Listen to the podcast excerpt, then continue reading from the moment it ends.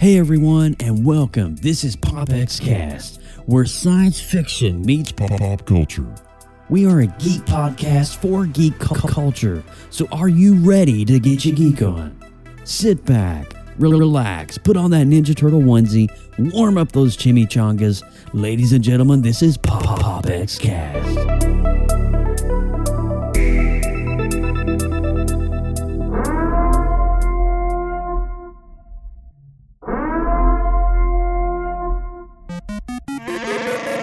You are listening to PopX Cast, where science fiction meets pop culture.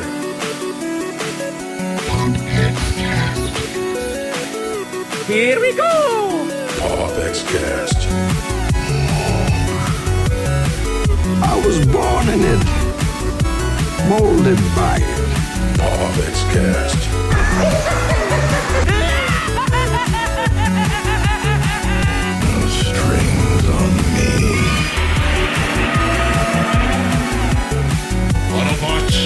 Autobots, transform.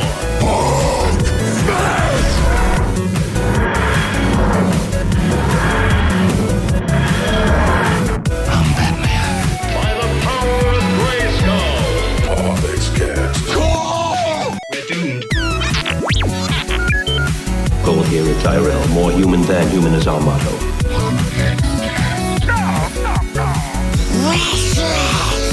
Here's Johnny. Never had a pet pony. Hasta la vista, baby. PopX Cast. Captain's log supplemental. Negasonic Teenage. What the I am the one who knocks. Excelsior! And Excelsior, welcome everyone. This is PopX Cast coming to you on a Monday night. Oh my gosh, if you look at the windows, could it be? Could the team be a fully assembled? I believe it is. Oh my god, what's up, guys? What's up? Hey, Joe. What's going on, my friend? Uh, I, I think it's great to have Lindsay back. Lindsay, mm. my goodness, Hi. it's good to have you back. What's up, girl. badges? I'm glad to be back. Yeah, so Hope it's everyone had a good Christmas. I did. Santa Claus was really nice to me this year. Mm-hmm. Must have all been good. I think He was really good to me.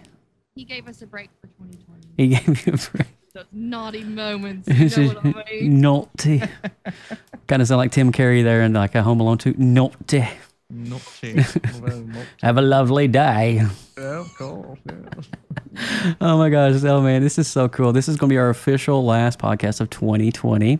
And I do feel that we are going out with a bang. And this is uh, just so cool to have the whole team back together.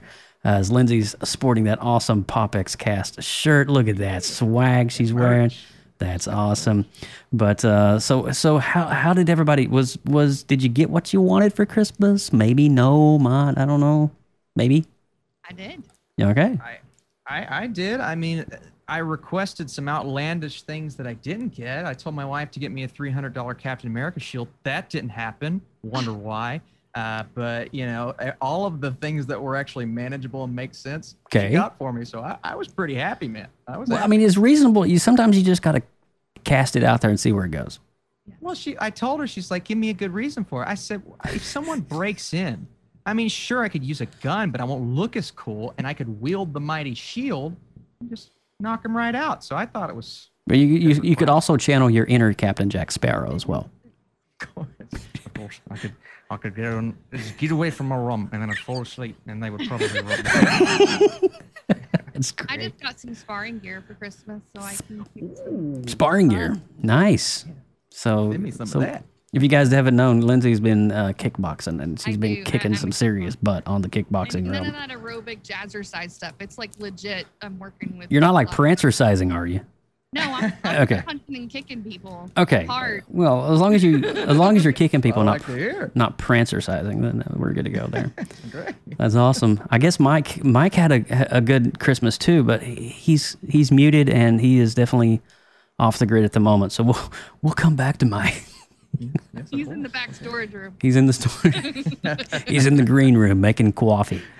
All right, guys, let's get this show kicked off. Austin Burke, you are up.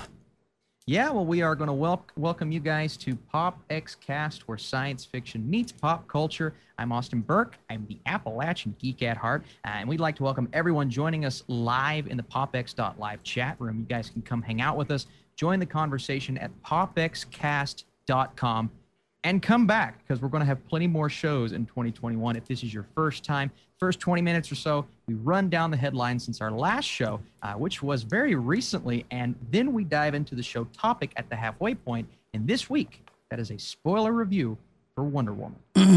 Yes, it's going to be. We're, we're diving deep in the world of Wonder Woman this week, and I can't wait to, to do that.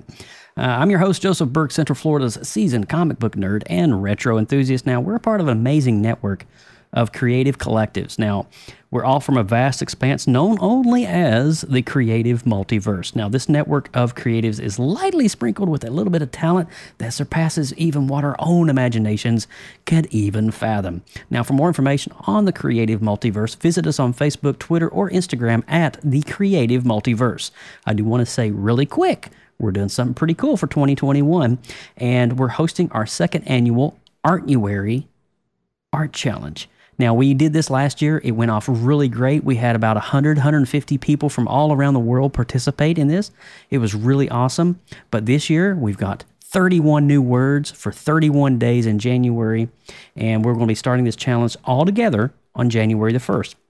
Now, if you want to see what everybody else is creating and see some pretty cool art, come join us at the Creative Multiverse over on Facebook groups. And you will will add you right away, and you can see all the art that everybody's creating. So you get one word. So whatever that one word is, let me look here. I'll give you January 1st word. All right. So hold on. Uh, it's cheers. So it makes sense, right? It's New Year's. Cheers. Whatever. So what is everybody going to draw for that word? I don't know, but it's going to be cool. So let's get a part of it. All right.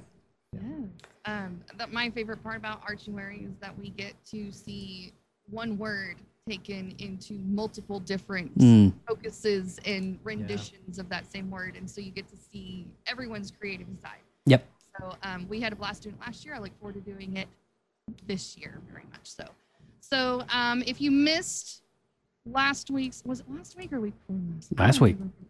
It, time flies by so fast. Anyways, episode True. 111, 111. I can't believe we've even done that many episodes. It's crazy. Mandalorian season two review. What a great show that was. Make sure you go and check it out on our official website at popxcast.com for this show and all the other great past shows from the collective archive of PopXcast. And also be sure to head over to Google Play or iTunes after tonight's show and col- click on the subscribe button. We're getting gift. Looks like we're getting gift cards here, Lindsay. What? We're getting gift cards? Is it Wow? Mike, you're so generous. I unlocked the secret password, I think. I, I guess you did. um, make sure you go and check out the rest of the shows in the archive and give us a glowing five star rating and review while you're over there on the iTunes land. Please thank you and all the love. Oh, jeez. Mike, I- Mike never disappoints, does he? He just never disappoints, does he? That's just awesome. Oh, geez, I have nowhere else to go. All right, guys, don't go, don't go anywhere. We got PopX headlines coming up to you right now. Extra, extra, read all about it. This is Ron Burgundy. PopX News coming to you live right here on PopXCast.com. Dude, I love, I freaking love you, Mike. You're awesome. All right, so Universal Pictures has successfully won the rights to the Russo's brothers' forthcoming film adaptation of the graphic novel titled The Electric State, with Stranger Things star Millie Bobby Brown officially signing on for the lead role. Now, given that Brown and the directing duo's packed schedule, the studio is reportedly aiming to start production between the end of 2021 and early 2022. Now, first published in 2018, the Electric State novel is set in an alternative future where a teenage girl discovers a strange robot that was sent to her by her missing brother. She and the robot they they set out to find the brother in an imaginative world of humans mixing with all manner of robots, uncovering a grand conspiracy in the process. This sounds amazing just to start with. Uh, but uh, yes, I'm, a, I'm definitely looking forward to seeing anything Millie Bobby Brown. I mean, You just her her role in Stranger Things alone has just escalated her career to all new levels and heights. But the Russo brothers being on board with this, I'm kind of getting some um, some Alita Battle Angel vibes, maybe. Yeah. Uh, so Austin, what are your thoughts didn't on this? Realize, I didn't realize Bobby Millie Brown was that short. She's yeah. Well, I mean, you if you if you look at the Russo brothers, I mean, they are kind of towering individuals in the industry. I mean, Sorry. Carry on. No, no, I, I, that's, that's good. I, I'm excited because what I got from her in Godzilla wasn't necessarily what I wanted from her. That's not her fault. I think it was more a script issue. Um, Mm. this could be the role for me that kind of takes her from a great television star to a great movie star. And we've seen what the Russo brothers have been able to do. Now they have Cherry coming out, Tom Holland, that they're actually pushing for Oscar consideration. I'm excited to see what that is. And this is like full on sci fi madness. So all of these things combine to get me really excited uh, for this kind of movie. And um, everybody's always asking, and I know it's based on something, but maybe something that not as many people are familiar with. We're always asking for something new, right, in the movie industry. This feels new to me, and I like it a lot.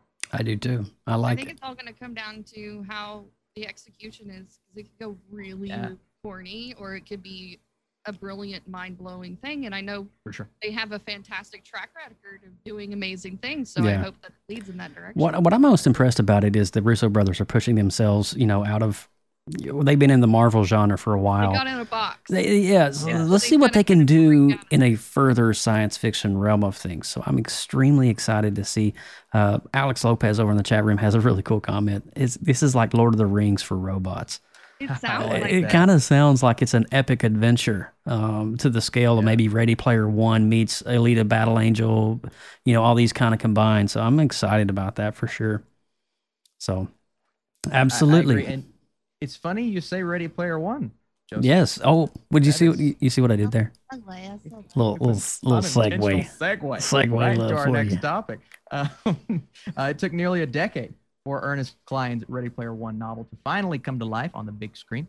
Uh, now, with Cline uh, himself uh, noting that his sequel novel, Ready Player Two, is already in the early stages of being developed into a movie. He Hmm. says it's in the early stages right now, especially since Hollywood is in limbo right now. That is true. But I can tell from the experience of making the first movie that everybody had a lot of fun. We talked about the possibility of there being a Ready Player 2 when we were making Ready Player 1. In Hollywood, you never know. I really tried my best to focus on just writing a sequel to my book. There are characters in the movie that are alive that aren't alive in the book. I focused on trying to give fans the book without letting the film influence me. The movie will sort itself out later. Now, if you're asking my opinion, I thoroughly enjoyed the first Ready Player One. It didn't quite do as much at the box office as a lot of people were expecting. So, could that hurt sequel chances? Possibly.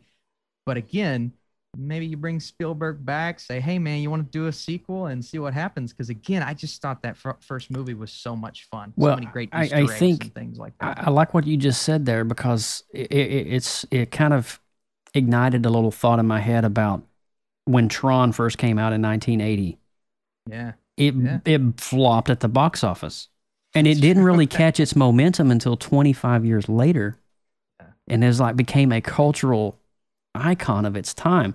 I kind of feel the same way with Ready Player One. I kind of feel that the movie was so far ahead of its time, and in terms of the storyline and everything, especially being adapted directly from a novel, that I think in a couple of years or years down the road, it's going to reach that climactic pop culture awareness. Even- Not to say that Ready Player One isn't already; it's already a phenom in- in the science fiction world. But like you said, with the sequel coming out, I think this is going to help with the momentum of people that haven't visited the franchise to go visit part one to see part two. I'm, cu- I'm curious where they're going to take this story because part one was such a full circle completed It was. Yeah. adventure. It, it was essentially a, a gigantic scavenger hunt that ended in an epic way. And so it's like, where do you, where else do you go? That's a really good question, Jeff. Jeff Yeah. Poffenbarger over in the room says, "Do you really think that Spielberg will come back for Ready Player 2? Um, you know, it, it's up to him and his load, uh, his workload, and what he's doing. I mean, uh, but his fingerprint is all over Ready Oh. Player One. Yeah. And it would only make sense that the pop culture director icon himself come back. But who's to say? Well, he opted not to do the next Indiana Jones film. That's James Mangold. So Right. maybe if he does have a blockbuster in his future, this could be the world it could he be. returns to. Yeah. Um, and I think that would fit him well. I really do. I agree. All right, Lindsay Badger, you're up. Forward. All right, guys. Well, um, KFC of all There's a Colonel Sanders finger licking good. have Sorry. decided to tip to dip their toe into the gaming world. What? Like we all knew.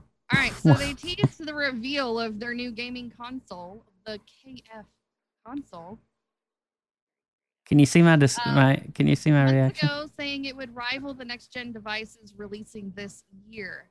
On Tuesday, the restaurant chain revealed more, and now we have our first look at the full. Is this real? This, I, I, I still think it's fake news. I mean, really, it's just too outlandish. delicious. Okay, so a landing page on the Cooler Master website shows off different perspectives of the device and its features. The KF console is powered by the Intel. Is it NUC? Nine? I, Nine? yeah, yeah, it'll work. Yeah? Yeah, go with it. And and it has a GPU slot, so you can uh, outfit your game console however the heck you want, and you can customize it to their device without falling behind on its technology with the new graphics cards that come out. So Oh, you can use this. It sounds like you can use it for life. That's what it sounds like. And it looks like it can warm your chicken strips all at the same time. clearly. Um, Whoops. it's got two terabytes of storage, and the KFC console um, rivals base models of both Xbox and PS5. All of No. packaging into a case is designed by Cooler Master, resembles a bucket of KFC chicken, and alarmingly, while it does not have a way to cook your chicken, it seems it has a way to at least keep it warm. In what KFC Gaming and Cooler Master describe as a world first, the KFC console has a chicken chamber included in the design, allowing the game console to keep your food warm using the system What the hell are we reading here? heat. Is this real? I don't know. I don't know. Mike Mike does the news. In this article, it actually asks just how real is this console? I don't even know. Can it run Cyberpunk 2077 better than PlayStation 4 and Xbox One? The world may never know. Probably. Oh my god. Will this will this reheat the console war as much as it heats your chicken? Tonight at nine. No, Film at 11. good lord, this is the most absurd thing I've Yeah. ever heard. This has to be fake, man. This is I'm not even going to like trouble you with the rest of this, Lindsay. I don't No, we're done. We skipped. Well, yeah, the we're, wait a minute. So this is, Officer. Oh, you know, I get out mean, of here. S- Oh man! So this is a massive troll, obviously, uh, because KFC are master trollers, like they said over in the chat room. I can't remember who said that, but yeah, I mean, uh, yeah, it was uh, one two three uh, rock fan. Uh, so like you know, they're masters. Of, you know how Wendy Wendy's likes to troll people on Twitter and shame them.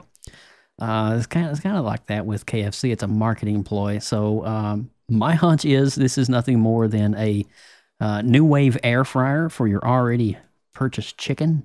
Um, and uh, wow, mm, wow, I have nothing else to say. Austin, mean, I'm, I'm really want to get Austin's take on this because I, Well, could this be what? Seriously, because we know the colonel. He was a very ambitious man. and he came from Kentucky, so He did. So very, and then this is. Could this be what he always wanted? You know what I mean? if Peter Griffin Like- made this, we might as well get a chicken We- fight with KFC. Like, Um, Uh, Peter Griffin here. Here at Lois, uh, we got some chicken here. um, if you have an entertainment system that has doors on it and you turn your system on, you've already got this part of this feature is built in already. Mike, what the hell? Slide it right on it. Mike, really, what the hell? this is this is madness. Well, at least you have a tray to warm your your your chicken strips and keep them nice and warm when you're playing Call of Duty. and the worst thing is when you're playing a video game and your fingers are greasy. And I just feel like if there's chicken in the console, they'd always be greasy. So then your controller would just get all Controllers nasty. Well, maybe instead of water cooled, it's grease cooled. Oh, That's innovation. that Thank you, Colonel. that is taking it to the next level. You, Thanks. you know, I don't think we're going to entertain this any much more than we have to. So we're going to move on. All right. Anyway, as the HBO Max app arrived on Roku last week, I guess Austin's extremely happy about that, aren't you, Austin? Happy days. Um, and it and it signaled the end of the DC Universe app on the service as it has officially been removed, even from Roku devices that already had it installed. So DC Universe is no more. Fans on Twitter have taken to social media to ask why it happened as well, but the announcement was made months ago after Warner Media confirmed that DC Universe would be getting a facelift in the first part of 2021. Yeah, technically they didn't lie. They were just saying, "Oh, it's going to HBO Max." Um, that said, there was previously no announcement that the app would be disappearing so soon.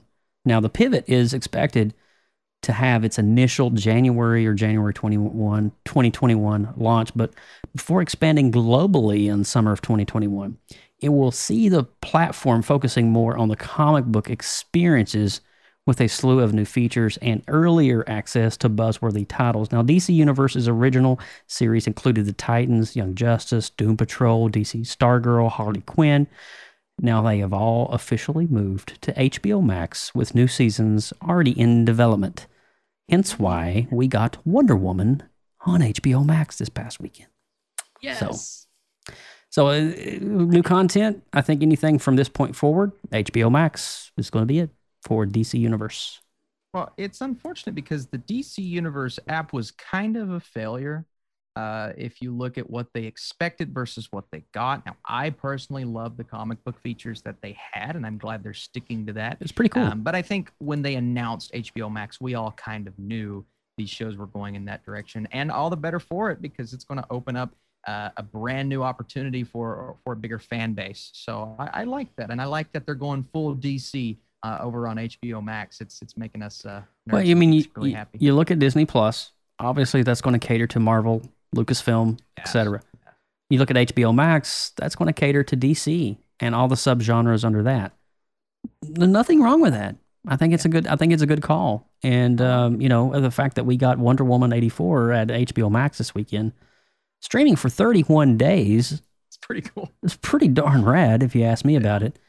But um, yeah, I think it's cool, and I think you know a lot of people that sign up to HBO Max are going to have a really great opportunity to catch up on some of the old shows from DC Universe application, like Titans and stuff like that. So it's going to be cool for sure. Yeah, and I, I think some of them are worth catching up on. Absolutely. Um, so speaking of Warner Brothers and HBO Max, in early December, Warner Brothers rocked the film industry when the studio announced that its entire 2021 film slate would follow the model established with the upcoming release of Wonder Woman 1984 uh, by by debuting next year's films both in theaters and on HBO Max at the same time on the same day. Wow. It was crazy. Uh, this announcement sparked a lot of controversy, but more than that, backlash and potentially even legal action as Legendary Pictures, the production studio behind Dune and Godzilla vs. Kong, is reportedly considering a lawsuit over the decision. Now, a report suggests that it's possible Dune could end up reverting back to a traditional theatrical release in order to preserve its franchise potential, which makes a lot of sense because Denis Villeneuve in the past Mm. you know, hasn't He's really it up. flourished there. Yeah. So that's kind of where they're going with that route. Uh, the solution to the fight between Legendary and Warner Brothers could be uh, that it goes back, and with the film currently set for an October 1st, 2021 release date, the idea is that with COVID 19 vaccines expected to be uh, distributed uh, through the general popul- population by late spring of next year, uh, herd immunity may be achieved, making it theoretically safer to return to theaters and thus more likely that the public would be returning to normal. Uh, sure, at that time, we'll see. Uh, this would not apply to Legendary's other release, Godzilla vs. Kong, which may stay with the hybrid release format due to its May 21st, 2021 release date. So I have plenty of thoughts uh, about this, but uh, Lindsay, we'll start with you. Wh- where are you at on this whole HBO Max Warner situation? I have, I ha- well, I have an opinion and a question. I'll, Yeah. I'll, I'll pose the opinion first. Um, I think that the fact that there's so many issues about being around large crowds of people Mm. that this is giving people the opportunity to see something that they wouldn't otherwise be able to. Yeah, I so agree. I feel highly grateful that they're trying to be flexible and be able to still provide entertainment in one way or another. But Yes. this this comes back around to my question is how are the box offices counting that because you know it's Mm, like the big thing question. is the sales the ticket sales and this is Yeah. how you rank how good a movie is you know the highest sold movie of the year or whatever how are you counting those beans Yeah. and and i mean if you had for example wonder woman may not have been the best movie of the year but you know that probably ranked up there a little bit high but how are you going to count the streaming and the ticket sales and mush that together and, and compare that to five years ago It's a big question. I mean, how do you get the royalties and, and the film right property um, gross through a streaming platform when a lot of this industry has relied solely on the purchase or pre purchase of a ticket? Right. Austin, I know that you have a lot to say and add to this, and I want to definitely pick your brain on this for a moment. Uh, well, I'm, I'm a box office nut, so I've, I've always been paying attention for the last two to three years. Uh, just what movies make a big impact, what movies make a splash, what films, you know, gross so much more than their budget, independent films, blockbusters. But we have to look at what that was up until 2019, Mm. and kind of, well, I guess March of 2020, and, and kind of throw everything out the window at this point because we look at Wonder Woman's box office numbers this weekend it does not touch the surface of what they would have been otherwise. But HBO Max, what they're going to have to do, uh, as well as Disney Plus and somewhat Netflix, but they're less the hybrid and more so just theaters for Oscar consideration. Um, they're going to have to start formulating okay, how does this do with our current subscribers? Um, how many are actually watching our movie or show? And however they gauge that, Netflix is kind of sketchy with that. It's like if they watch three minutes, then it counts as a view yeah personally i'm just like whatever Hmm. but we'll see how hbo Is that Max a, goes is that a thing, it. Austin? If they watch three minutes, it's a view?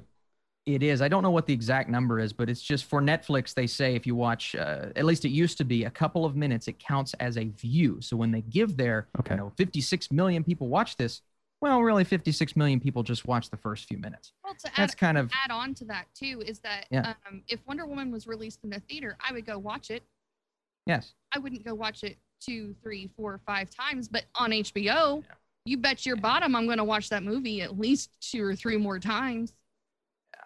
I had the Well, pleasure of actually watching um, Wonder Woman 84 in the theater. Did On you see it Christmas the- Day, oh yeah. man I was in. Um, have you ever heard of Studio Movie Grill? It is a what it is. dine-in style. Um, it's you got a little button and with a little uh, retractable tray, and you hit the button, and then you somebody will come up and serve you everything we from have burgers. one called movie tavern just like that yeah yeah yeah yeah, yeah. And so I was on Christmas night in a theater. So yeah, that was for- nice. For the full theater experience, I highly recommend that because it's super exciting. The whole culture, the atmosphere, the whole thing that makes a movie. And Let me let me just say Hans Zimmer's score in a theatrical No. setting. I would Anyway. say. Yeah, it was pretty But- good. but essentially well lindsay you pose a good question it's i think rewatches are going to and- and obviously a lot of the more casual audience members they're going to go the hbo max route which i don't think will end after this year i think they're setting this up for um, forever I- Yeah. I, I think this is going to be the new way to do it it's been in the works for a long time but i think the, the, the pandemic COVID kinda pushed- sped up that yeah. process I kind of uh, to be that. honest Yeah, I think Yeah, I think yeah, I think we COVID nineteen is saw that, but- definitely. I, I didn't mean to interrupt you there, Austin. No, you're fine. Um, I was just saying that the pandemic kind of created an opportunity to try something that the industry hasn't done yet, but it's something that's been on the teeter totter for the past five years as streaming platforms have grown. I mean, just did Netflix alone. I just stopped there. It has grown in such a way. Hulu and Netflix and all Prime and all these other companies you know, what if the industry can make it on a streaming platform? And I think that's the big question is, and it's such a gamble because this can literally make or break an industry. I mean, could we see Hollywood in the next five years go bust because all of this stuff is being privately funded and sourced through digital streaming platforms? I, I don't know. So, even even Feige came out recently and said the future is in streaming. And obviously, he's talking about his Disney Plus shows. but- And Marvel. yeah, but they're so aware, right? These big, these big wigs, they're so aware of where the industry has been going for a while, and the They've fact been that this just it for decades now. They they, have. I mean, And they knew. Just inevitable. Yeah, and they knew. So uh, it's a thing. And, and what Lindsay said, going back and rewatching it in the theater, well, I mean, if you have access at home, and even if you do see it in the theater the first time, do you really want to go back? I mean, I would personally, Yeah. but does the more casual audience want to do that? So box office forevermore has been changed, and uh, it's going to be tough to gauge in the future. you know, and this is a really great conversation because we're literally setting up the framework for the the, the last thirty minutes of the show, which is going to be our discussion uh, solely on Wonder Woman.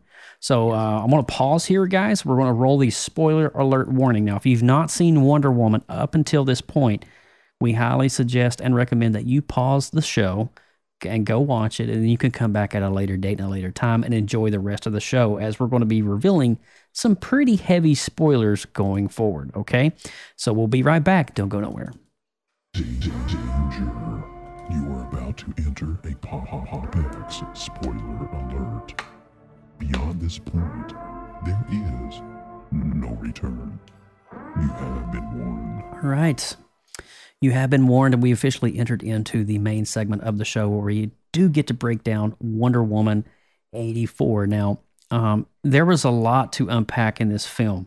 There's a lot of good, there's a lot of bad. And, you know, I think we're going to be talking, let's talk about the good first. Um, and I, I- I'll, I'll lead, then Lindsay, then Austin, then Mike in that order. If Mike wants to chime in, you can. I don't know if I don't know if Mike saw the show. I don't know if he has HBO Max or if he went to the theater this week, but it's all good. We're going to give him a, an opportunity. But for me, I thought that there was the backstory uh, in Themyscira and seeing her trying to be the warrior. I loved the opening part of it as the child trying to, and that, you know, only the truth will prevail, that she couldn't cut corners and she couldn't cheat on a race to try to win. She has to she had to do it truthfully. And the whole premise of the Amazonian tribe is based around truth and justice. And and you know, you think about just everything that they're founded in and I, I just love that aspect and and I think the 80s aesthetic was very pleasing for me. Um, did they continue that aesthetic continuity? Um, I don't even know if that's a word in, in, in the continuity of the remainder of the film, aside from the opening 30 minutes, I kind of started seeing some very modern attire start to slowly filter in, uh, which was, uh, I was like, okay, why is she in a modern outfit that looks like it's based right out of the end of the 90s and not the 80s, you know? So there were some, there were some things there I was working through. But um, I think the the premise of a, a woman in power and and uh, the vulnerability part was one of the big things for me is that even though she is a god killer, even though she is a superhero, she's still a woman. And it kind of goes back and harkens back to the Peter Parker complex, you know, with great power comes great responsibility, right? Uh, I think that's kind of in play here because she greatly loved the love of her life, Steve. And, you know, we all know the tragedy that happened with Steve in episode one when he risked his life. But I think that uh, overall, um, the the overall theme was great. The color palette was great. Uh, the action and CGI sequences with Gal Gadot is amazing. Um, the score, Hans Zimmer, holy heck, his score was just amazing. I, anything Hans Zimmer puts out is just fantastic and beautiful. Um, so that was some of the highlights for me, and the fact that we did get to see how the Invisible Jet came to be. Yeah. That was kind of cool. I dug that. Uh, we're not going to go into the end scene credit, uh, credit spoilers just yet, but I uh, well, let's hop over to Lindsay Badger. And Lindsay, what were some of the pros that you enjoyed from the film? Um, I overall I enjoyed the movie probably more than I would say the majority of people did. I think. Um, I am with you, Joe. I really, really enjoyed that first intro where we start with her as a young girl, and and it shows that okay, the actress, her physical strength is Yeah. phenomenal. Yep. Yeah. I my mind was blown. I was like, dang. that Wasn't that the same actress, little little child actress from part one? I, I I picked up on that immediately. was incredible. But I mean, the the relationship between her and um oh my gosh, I can't remember the, the coach. What was her name? Her mentor, Oh yeah, her her um, tribe warrior. the one that pulled Yeah, her yeah, out. yep. Robin Wright. That Robin relationship, character, just like it's almost like a mothering, nurturing, but in a tough love sort of way. That just kind of kicked my my mom feels Yeah, a lot. So I really could kind of connect with that, and I was like, yes, teaching those those hard rules, those hard hard lessons early. I'm loving that. Um, so that really kind of got me on board with the movie just right out of the gate, and then we go into the the main time when we get back into the 80s and everything. Pedro was phenomenal in this movie. you mean Mando? as much as I wanted to What a year Pedro's had! Holy Oh, crap! Yeah. Anyway, he is rocking it. Okay, so that was he was probably one of my my favorite villains that I've seen in a in a long time. I didn't want to hate him because I felt the reasons why he was doing it, but you know we we moved on, um, and and learned that he was just trying to. He's he's just a sad man that needs some love. Anyway, so I really liked that and uh, um, Cheetah. I wish that they would have not rushed her transformation as quickly. but Hold that thought on the- that, on the I con, though. Loved, yeah. loved, loved, loved that character. Wait, And and that whole that whole her she was my probably my favorite. I was watching. It's funny you said that, Lindsay, and I'm not going to interject on your thought because I want you to continue. But remember uh, Andrew Garfield's second series in Amazing Spider-Man when we are introduced to Electro? Yeah. Yeah. Nerdy. Yes. Accident happened. Yeah. Supervillain. Kind of parallel. All right, go ahead, Lindsay. So um I, d- I mean I was with you Joe there I wish there was a little bit more homage to the 80s decade there, Thank but you. there was the subtle hints A DeLorean would have been great. no, that's a little over the top. I Hey, think. come on. You come on now. The DeLorean's amazing. I'm just messing. I'm not hating on the DeLorean. I'm just saying it wasn't a fit for this particular movie. The had DeLorean can fit- Mandalorian. Oh God. But I mean, Whoa, we had, whoa, we had the American issue fanny pack. The fanny How pack. not love the American issue fanny pack? I mean, have come on. I, You I had the crazy hair and the Leo, the leotard when the gym that's like the up to your rib cage Yep. high bikini cut. Those are like massive nods to. I kind of want to get on Amazon Prime and order a fanny pack. I'll buy you one for your birthday. Oh, Oh. with sparklies on it. yeah. I'll, I'll bedazzle the heck out of that. You bedazzle it. Love bedazzled. Anything So, else, um, Lindsay? there, there was a lot of nice subtle pulls that I really enjoyed, but I thoroughly enjoyed the um the wrap up of the love story Mm, between her and Trevor because I felt like if they would have continued that, it would have just dragged. right. So I feel like there was a good closure there that I really, even though I was sad, but it was it was good. right. Austin Burke. Give me your pros. Well, your pros. you Then we're going to cons. it's hard to be positive when you got a lot of people in the comments telling me I'm an idiot for liking the movie. But we'll be we'll be positive here. Who they Listen. at? I'll beat them up real quick. I'm telling you, I enjoyed this film. I did. Now, would I call it a disappointing experience compared to maybe the first? Maybe. Maybe. I don't think it's as good as the first. I don't. But I do think there is so much here to like. Um, and I used this word in my review, and it's the word that I'm going to continue to stick with, and that is ambitious. This is a Mm. very ambitious movie. Uh, Patty Jenkins really went for it in a lot of different aspects here. And, uh, you know, Pedro's villain is not necessarily a villain that a lot of people were hoping for. We were hoping for the focus to be on Cheetah, right? And that's where the action comes in. And then maybe he be kind of the guy pulling on the strings in the background. And that's how it is. But I think it's focused on him as opposed to focused on Cheetah. And we'll talk about that when we get to it. But in terms of what he gave us, the relatability and understanding where he's going and his mentality throughout the entire thing, I really liked it. And you're going to hear this word multiple times. He hammed it up. Hmm. He's kind of hamming it up throughout the Yeah. movie. But here's the comparison I made it has this cheesiness, it has this kind of corniness all throughout the film that I think is appropriate for the decade, right? It's the 80s. It's kind of what we used to get in the 80s. We embrace that, we accept that.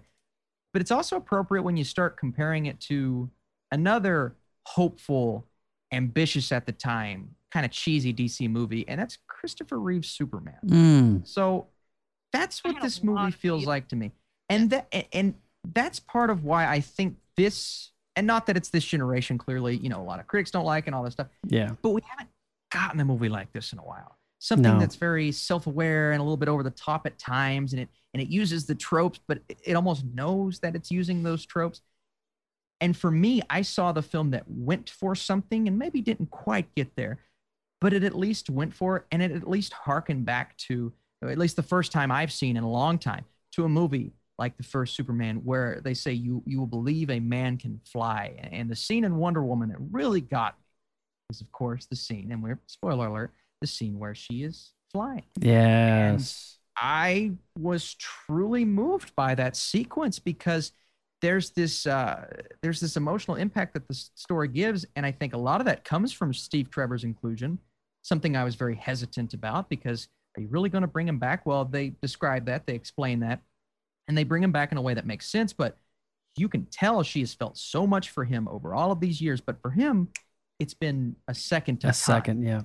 a second and they kind of reverse the roles this time around he's the fish out of water she knows how life works so Yeah. i i like that as well nice parallel so you know even though obviously some misses along the way. I think the overarching story is what worked so well for me and what they went for throughout the film really worked. Maybe not as much action as i wanted to and there is about a 45 minute span of her outside the wonder woman outfit but that is also just kind of learning about her Character And by the involvement. time we get yes and by the time we get to the end of the movie i'm like i i believe it. I believe she can fly. So i i bought that. Those are the things that i really dug and obviously hans zimmer score which is outstanding It is.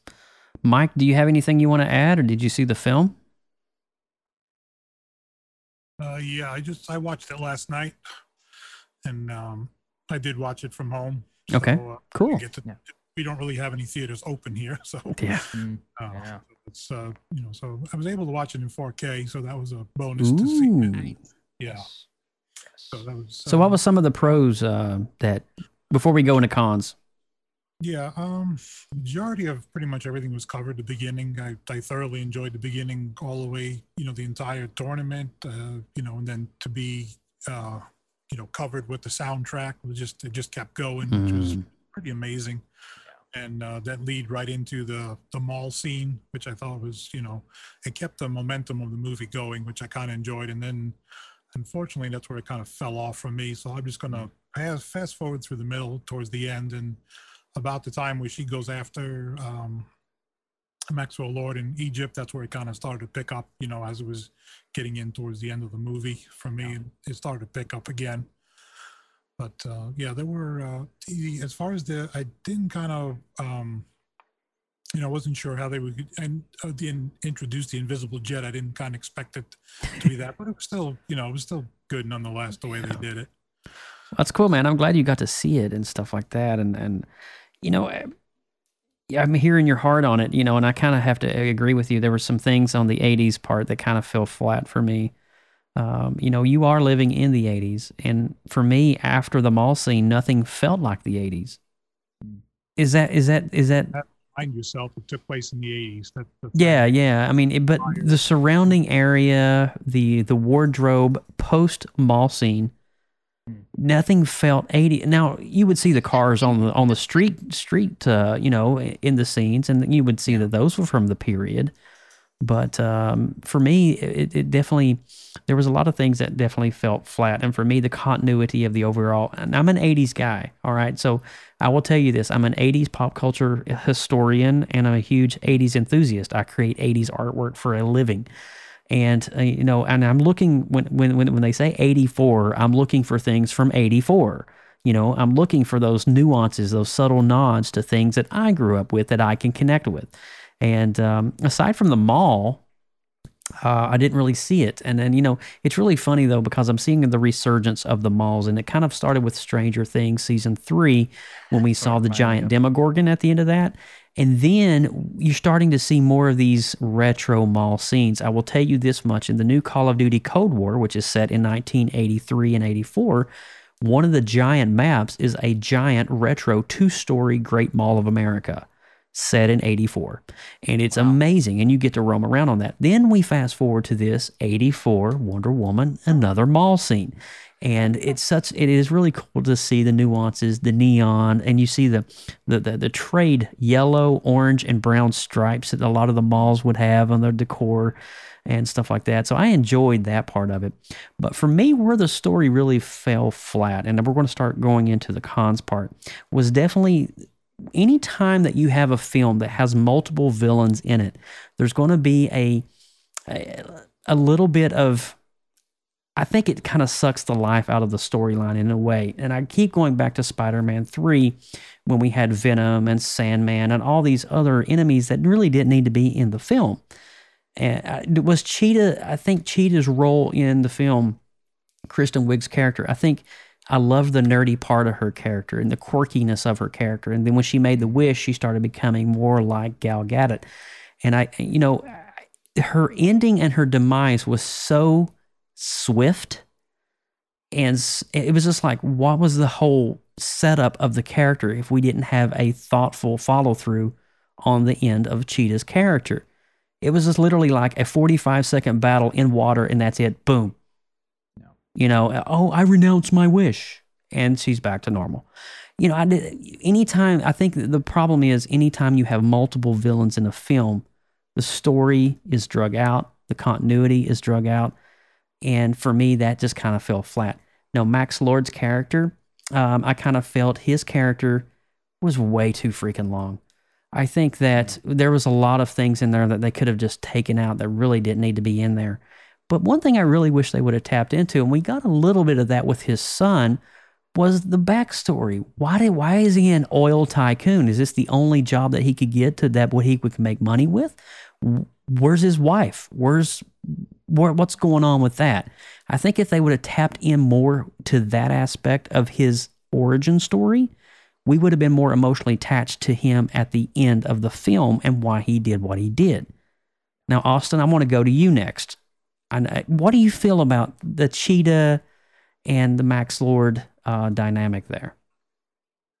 Yeah, you know, Cheetah was a very interesting inclusion, and I think Wiig did a heck of a job compared to I think a lot of people's expectations.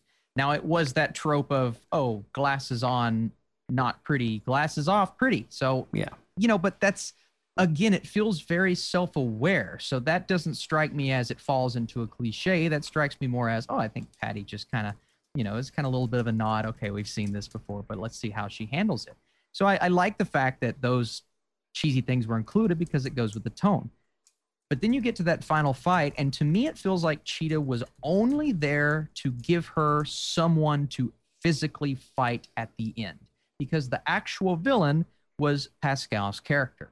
And um, like you said, I do believe that was a little overlong as well. I think they could have done more with him focus wise to shorten the movie because at two hours and 30 minutes, I think it's way too long.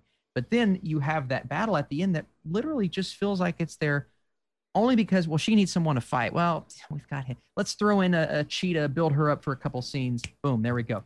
And that takes nothing away from her performance, but it's there for a sole purpose. And I don't know if that purpose was, you know, something that was effective in terms of a lot of, because a lot of people are looking for action in this film. Yeah. And other than a couple of scenes, you're not going to get it. Now you get the heartfelt, you get the the the glorious Wonder Woman moments. They're powerful. And I thought the highway scene was interesting.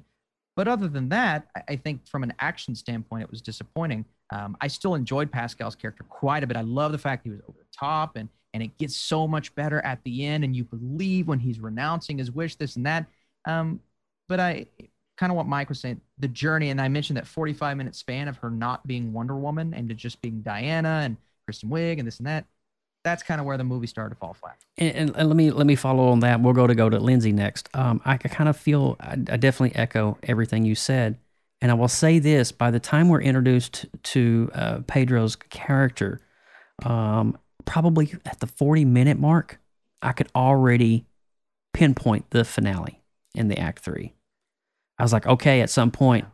He is going to have to renounce all of this and return back to himself and go after his son. And guess what? Very predictable yep. for me. Yeah. And then we go back to Wonder Woman Part One, Patty Jenkins' first installment, and we didn't know that Ares was the guy with her at all times. We didn't know that. And then the reveal of the enemy was like, what?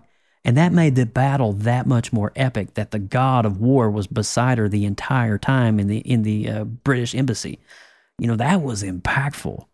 But I, I mean, Ped- Pedro's performance was stellar, and so was Kristen was. Wiig's. But I think that the way that the two stories intertwined and mingled, when you get two villains in a film, it's hard to focus on two at the same time. It is it takes away from the lead character, which is Wonder Woman, Lindsay Badger. Mm-hmm. What's your thoughts? Um, boys, I will agree with you. There did need to be some fat trimmed off of some of these roles and storylines, and maybe fleshed out a little bit of Cheetah, a- as I had mentioned earlier. Um, I didn't like how they rushed the relationship development between Wonder Woman and Cheetah as well. They they were like, she started her first day and they were best friends by the end. It of the did I'm feel like, rushed. What? No, that's not how this works. And then you know they're trying to. She's trying to emotionally connect with her and on you know giving up the wish and stuff and i'm like why are you surprised she left the room she don't care about you Yeah. Yeah. Yeah. so there's there's some some disconnection in belief that their relationship is what they claim it to be because there wasn't enough development on all levels for cheetah i feel like she got cheated so um I see what you did there. anyway i know Yeah. also um because we are we are just on the coattails of the release of the end of the mandalorian in that end scene with the hand touching the I- i felt that it was a little bit corny even though i'm sure it was not intended to be. We've got some grogu mando with the with the um with the max and the son having that face touching emotional moment. Kind of took it away from me that that that I that connection just because it was like, dude, I just saw this like 24 hours ago. Yeah. just without, you know, mask off, a little bit of love. So um I feel like he I agree with you guys that there should have been maybe some more thoughtful choices in editing down his his storyline a little bit. But um also with with um Steve Trevor, do we feel like the aerospace museum was necessary in the storyline? There's a I lot like that isn't could've taken a lot of necessarily. that. There's a lot of that. also, that the, okay, here's probably the one thing that kind of ticked me off is who in their right mind in the Smithsonian would leave fuel in a jet and the keys ready to go for somebody stealing a big ass jet to go fly? that's a Was definite good. one of their was it one of their wishes? Did someone make a wish? No, she was like, oh, this is this is jet." before this is before Max Max Lord got Oh, into the wishing. Yeah, is But that is funny though. Why would there be fuel after- tanks? After she walks him through the history of aeronautics, which was, I understand the point, but it was not necessary for the storyline necessarily. Necessarily. Necessarily, necessarily. And so she's like, oh, here, let me just wave my badge and give you a jet Yeah. simply because I work here. That's not how this works. And it's that that was something that was extremely unbelievable and felt the storyline getting rushed a little bit, That even was- though I understand the Yep. point. That was very unrealistic though. now that you that- point that out, I mean, why would there be jet fuel Yeah. at the Smithsonian? Actually, I believe I said that out loud when I was watching it with my husband. I was like, "Who leaves fuel in a jet?" And she's like, "Oh, just pick one." So Just all pick of one. them were fueled, apparently. Wow. Mike Ippolito, what were some of your cons, man? I know that uh, you you said you mentioned earlier that you had a couple. Uh, yeah, right after the uh, mall scene, just where it kind of fell off. Uh, many too too many cab rides. That was unnecessary. It was every time you turned around, they were getting out of a cab, or she was hailing a cab. Yeah. No, that was it was not necessary to have all that in there. Um, and as far as Invisible Jet, uh, when they kind of was, they, she kind of went in there and she walked out and she she went to the planes. And I'm going, the thing is probably sitting there because nobody can see it. And then for them to just get in, getting one of the jets, take off, and then make it invisible wasn't what I was hoping for. I figured the jet would have been there, and they just kind of got in it. You know, that's kind of where I was, you know, hoping for that. But, but nonetheless, um, How did you feel about the whole enemy dynamic that we were just discussing? it focused it too, it focused too much on Maxwell Lord. It was like the the Barbara story was like 30 seconds, and then it was like 10 minutes of Maxwell Lord, then 36, 30 seconds of Barbara. It was just it, you could have they could have done both villains, you know, given them equal amount of time, but just like from I guess in the trailer you you thought that it was her against Barbara in the in in the whole part of the movie, and then Maxwell Lord was kind of like the the back end villain, the, like kind of the back villain. Initially, that's how I thought it was playing out, you know, and that's where my disappointment was. I, I kind of did get that at the beginning, though. I was like, I thought that um, Maxwell Lord was going to be the sub enemy, and Cheetah was going to be the main because she's going to be the hybrid supervillain, right? She's got the the powers.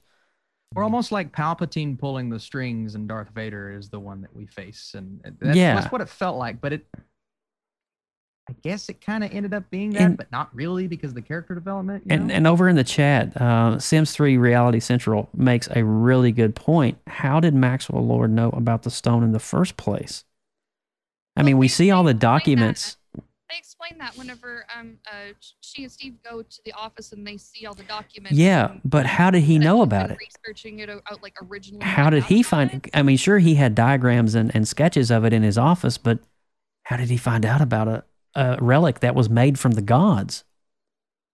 Well, it, they had found it in multiple cultures. He probably just stumbled upon it, and Possibly, but Yeah. they needed to explain that. Yeah. you know, that would it would have been much better for them to, you know, explain that story. Yeah. You know, the, you know, them, you know, Diana and, and Steve fishing around the office for 15 minutes, you know, I, that's, I kind of felt if they would have done like Wonder Woman 84 with Cheetah and then Maxwell Lord with Wonder Woman 3, Mm. kind of would have been a better film because you would have had more attention and more empathy to the villain. Does that make sense? And not just slight an enemy or a villain because they only get 35 seconds of screen time in their finale. And it's not, and nobody is saying anything about, did anybody notice that CGI of Cheetah was totally changed in the finale of the film? Go back and go back and look at the trailer from a year ago and look at it today on HBO Max. It's two different total CGI templates Wow. Interesting. because in the original trailer, she has a full on cat nose and fur all over her face, not just paint. Was anyone surprised on her performance? Because I was I was skeptical of her because she's you know traditionally a comedian and she does comedic roles. So to pull off a cheetah as well as she did, I kind of felt like she rocked. I thought she did great. I thought don't Kristen think Wiig, they yeah. utilized her well, but I thought she did great. Yeah. I really Her did. performance is solid. Her do that again. Her performance is great. Even in the Ghostbusters reboot, even though that was kind of what it was, her performance was stellar. I think Kristen Wiig as a as, she can do she can do dramatic, she can do comedy, she can do in between, and she's a very versatile um, person. Uh, over in the chat, band is like, uh, how does everybody feel about the runtime? Honestly, too long. It's too long. I think it's way too long. It's too long. Yep. It's absolutely too We needed a two-hour movie, maybe two ten, but two thirty. There's a lot of stuff they could have trimmed off there, for sure. I'll tell you one thing I like that they did. I, I like that they made Wonder Woman vulnerable in a believable way, talking physicality, because you know they explain in the movie you start to lose what means the most to you, and that is her strength. So you always have to kind of find ways these superpowered individuals that are overly powered to kind of dumb down their powers or make it to where they are physically vulnerable. And I thought that was one of my favorite parts of the movie. I'm like, yeah, it's So you it- could it say things more Steve interesting. Steve was her kryptonite. and then Steve. And and you know what? My favorite part of the movie was Steve's inclusion, and I just didn't think that was going to be the case, man. That scene that when they leave, that was very emotional for me, and I That thought it was, was. great. But that's a testament to Chris Pine and of course Oh. Gal. Their acting was great. Yeah, those two do have chemistry. It's a shame that his character was, you know, we have a finished role of his character. Mike, I want to go back to Mike for a second. Do you have anything else that you want to add in terms of everything in grand scheme of things? Is there anything else that just jumped out at you that you um, enjoyed or you didn't like? quickly going back to the runtime. I mean, if they would have filled the middle part of the movie a lot better, the two and a half hours wouldn't have been bad. But it just it just drug along, you know, through the middle s- of the movie. If they filled it better, it would have been. It should have been a two-hour movie by trimming out a lot of the unnecessary stuff in the middle. But if they had like some little backstory to where it kept the, the momentum of the film going, two and a half hours would have been fine. Yeah, I agree. Good call, man. Good call. Um, any closing thoughts, guys? I mean, Lindsay, Austin, Mike, anything that you guys want to add? Um, I feel like uh, this this coming out off of a first movie that raised the bar so high for the DC universe Mm-hmm. that I feel like the expectations were a lot higher than probably should have been for a sequel. Mm-hmm. I agree. So I want to kind of keep that in perspective whenever I'm rating this movie because it was not a bad movie. No. It is it does not deserve all of the negative comments that I've been The lowest about it IMDb recently. score of any DC movie thus far in the universe. I don't think that's fair. I, I mean, there's a lot of things wrong with it, but there's a lot of great things with it too. I feel like it should ride in the middle because it obviously. Who said the lowest score? It's the lowest IMDb score of any DC EU movie so far. So um, What? I, I feel like that's not fair for for all. I didn't realize put that. So Lower than Suicide Squad. oh, that's so No. That's what Twitter said. I I don't feel like it was worse than. Justice. Suicide Squad was crap. yes, it was, wasn't it? So Yeah. um, I keep that in mind because I was doing backflips of celebra- celebration for the first movie because it was such an amazing movie and I had high hopes for this movie and I was it I did fall short for me, but it was nowhere near as bad as some of the other movies I've Yeah. I, I think, you know, kind of bringing this, funneling this down to some final thoughts here. I think that Patty Jenkins was extremely ambitious Oh. in the story of this and wanted to create something special. And, um, you know, a director will never know if it's hit or miss until it's actually created. You will never know the mistake. You will never know the folly. Um, and and is it is Wonder Woman a flawed movie? Yes, but is it a bad movie that deserves the lowest rating on IMDb of all the DCEU? Absolutely not. And I think uh, you see other films in the DC franchise. Crap, you know. Let's. Has anybody even said anything about Green Lantern? Now that That's a that's a beautiful thing. But even Marvel has its flops. You go back to four years ago, the remake of Fantastic Four. That's that's the one film I will not buy or own in my collection of Marvel Cinematic. I mean, it's not even included. So there is that. I'd rather watch Roger Corman's version before that. Again. Oh Lord, have mercy. I, I've also read comments about, oh, it's too campy, it's too cheesy. I'm like, I'm sorry, have you watched the original TV show? that is like, I can't even make it through the first episode with saying, really? Well, Yeah. here's the thing. Here's the thing. This this movie requires, and I, I and I don't, honest to God, I don't blame people for maybe not being as strong and passionate as mean in a mean way, like they have been to me a little bit. But I, I feel like this movie requires a bit of a brain adjustment before you go into it because Wonder Woman in the comic and comics, and Joe, you know this, is Yes. distinctly two different characters. Yes. You have the darker version that relies a bit more on the tropes that we saw in the first movie. Then you have the more campy, love, hope, doesn't fight as much uh, version that we saw in the original television show. And I think that's part of the reason why we got that mid credit scene. Yeah. And it's part of the reason why they put that TV show on HBO Max to go along with this movie is because it is campy. It is cheesy. So. And that brain adjustment and that brain adjustment has not been made by a lot of people. But here's the thing they didn't know they had to make that. I had heard that a little bit before I went into it, just because some of the some of my peers in the industry. So I said, I'm expecting a cheesy movie. And I got a cheesy movie, right? But if you're looking for the first film, my dad watched it. Joe, my dad let me know. He said, Listen, I just don't like it as much as the first. And I'm like, Yeah. yeah, you're not in the minority. No. I think everyone's kind of in that camp. If you wanted that version of Wonder Woman, a campier Wonder Woman, then I think you're going to love this film. I do. But if you didn't want that, like I think all of us, a bit underwhelmed, you're not, you're not going to get that version. And it's unfortunate for some, but at least at least we now have both versions and we can see which one we like the Right. most, right? It's almost as if Wonder Woman 84 is the Ragnarok of the MCU. You know, it's kind of like, yeah, well, go- well, yeah, Ragnarok's great. But you know what I mean, though? Up until that, we didn't see Thor into, in, uh, in more of a comedic, relaxed role. Right. and it felt like Yeah. Wonder Woman was in more of a campy, relaxed role. And of course, the Lynda Carter cameo at the end was just stunning, as she is uh, assuming the role of the original warrior who who wielded the the armor. Uh, Yeah. In the in the in the mid middle of the movie, they were talking about the backstory of the original warrior, and uh, it was you know the moment I saw those green eyes, I was like, it might that, that kind of looks like but I, didn't- you know, I was like, "There's no way she's going to do this." But uh, what is the ca- Asteria? I think is her name.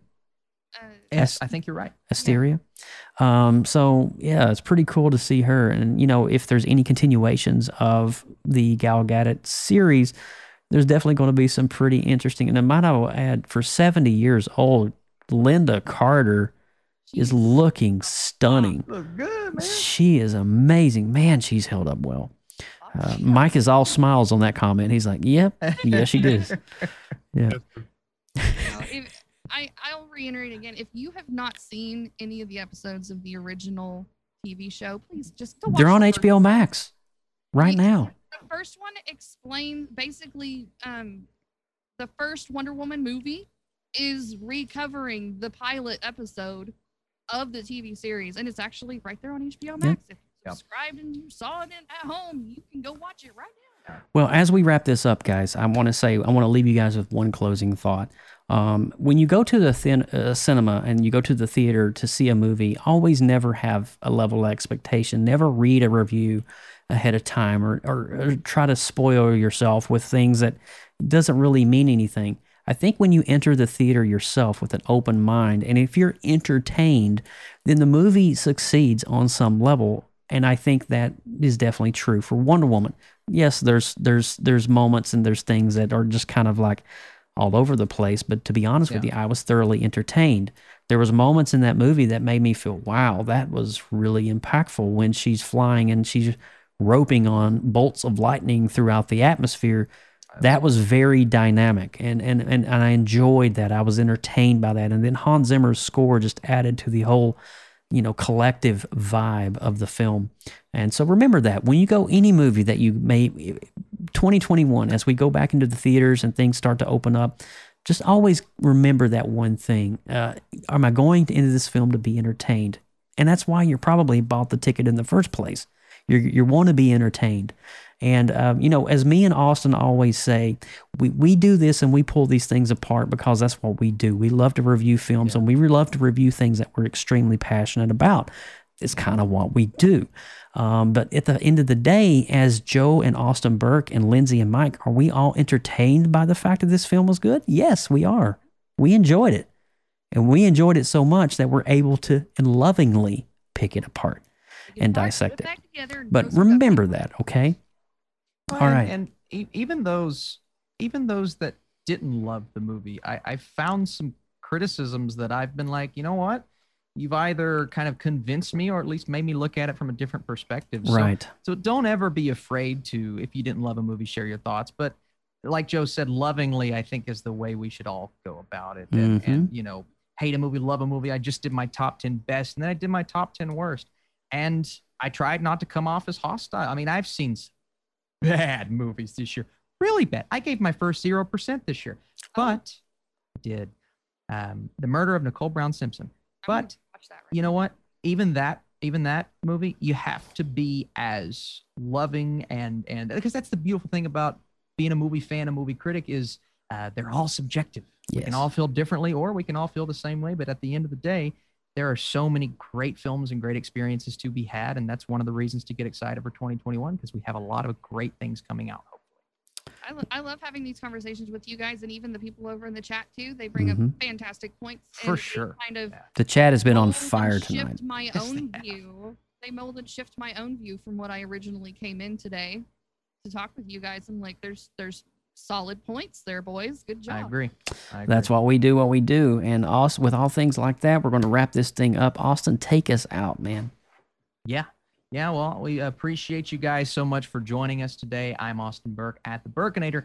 You guys can search and find me on the interweb, Twitter, Instagrams, all those things. We are part of a, the newly formed creative group known as the Creative Multiverse. For more great media content, artwork, and more, find us on Facebook, Twitter, and Instagram at the Creative Multiverse. If you are a creative, you produce content, or you have a talent, we want to see it. And we would like for you guys to share it with us in the multiverse, PopX Cast. I'd like And to comment real quick if we did not give a score. Oh crap! We do that all the freaking time. All right. Um, I will give this a six point eight. I'm, I'm gonna go with a solid seven. A solid seven. Go ahead, Mike. Uh, I'm going to go with an eight because um, I like to see. Uh, I'm having given up on Patty Jenkins. I want to see what else she's got. I think uh, it, there'll be more good stuff coming out from I like that, Mike. I like that. I, I think I originally went with a seven. I think I'm going to go with the 6.5. Um, just adjust it s- kind of, you know, you guys brought up some really good points tonight that made me think. Uh, but again, 6.5 to me says uh, you can still enjoy the movie, and I saw a lot of good in it. And I'm excited that Patty Jenkins is returning to the franchise. Now, wasn't your original score a seventy percent? It was a 70. So I think I'm lowering that to a 65. Just some of the points that you guys brought up tonight. But I think that's as low as I'll go. I, I Yeah. still thoroughly enjoyed Yeah. it. So, All right, so there we go. I feel like that's a fair score all around. Yeah. yeah, I do too. So what was the Lindsay? Uh, Lindsay's was a Seven. seven. Okay, six point eight, eight, 7%, and six point five. So there you go. All right, Lindsay, you're up.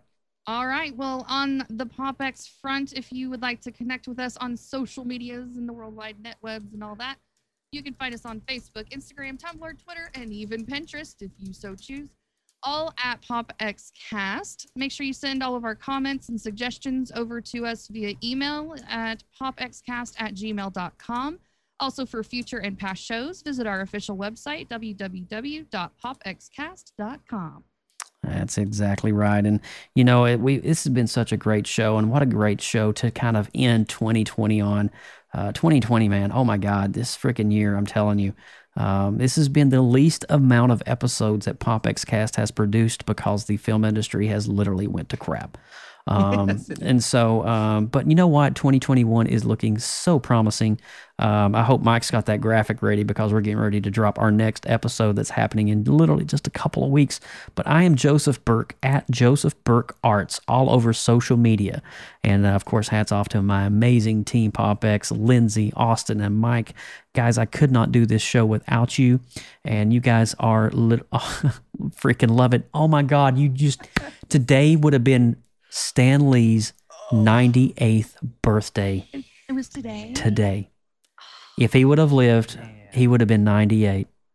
God bless you, Stan Lee. Um, man, you get me all the feels here, Mike. I was on a roll till you hit that crap up. You can't be doing that to me mid show. Freaking love Stan Lee. Um, damn, I just lost my whole train of thought. Um, But uh, join us next time on episode 113 on January the 10th as we review Cobra Kai season 3 review. Now, Cobra Kai launches over on YouTube. That's right, January the 1st. So we are hitting the new year with a brand new season of Cobra Kai. And Austin, you just reviewed this today. You dropped it. I'll tell you this: it is a it's an episode that we are going to have an absolute blast with. So stay tuned. I can't wait. Well, you've got a, you've got a couple of weeks to catch up on one and two, and we will be back on the the tenth to celebrate not only Cobra Kai season three, but January the tenth. Lindsay and I were talking before the show will be PopX Cast's official five year anniversary on the date. We our first episode was January the tenth, twenty sixteen, and this will be January the tenth, twenty twenty one. Five years of PopX Cast. Oh my gosh, that is That was so back crazy, When I was an avid listener and not a contributor. dude. I'm telling you, you're you're here, man. But uh, it's gonna be a great episode, and from all of us here, happy New Year! Thanks for listening. Thanks for downloading. And you know what? We we truly love you guys. You guys are the backbone of why we do what we do. Take care, and we will see you next time right here on PopX Cast. Thanks for listening to PopX Cast. As you're enjoying listening or viewing our shows, please consider clicking on the subscribe button to our feed and click the get notifications buttons so you don't miss out on great future content. Like our Facebook page, facebook.com forward slash popxcast, and on Instagram at popxcast. And be sure to drop us an email anytime at popxcast at gmail.com. For more great content, check out the Creative Multiverse, where science, art, and imagination come together with artistic talents. The Creative Multiverse can be found on Facebook groups under the same name. We'll see you next time. Get your geek on.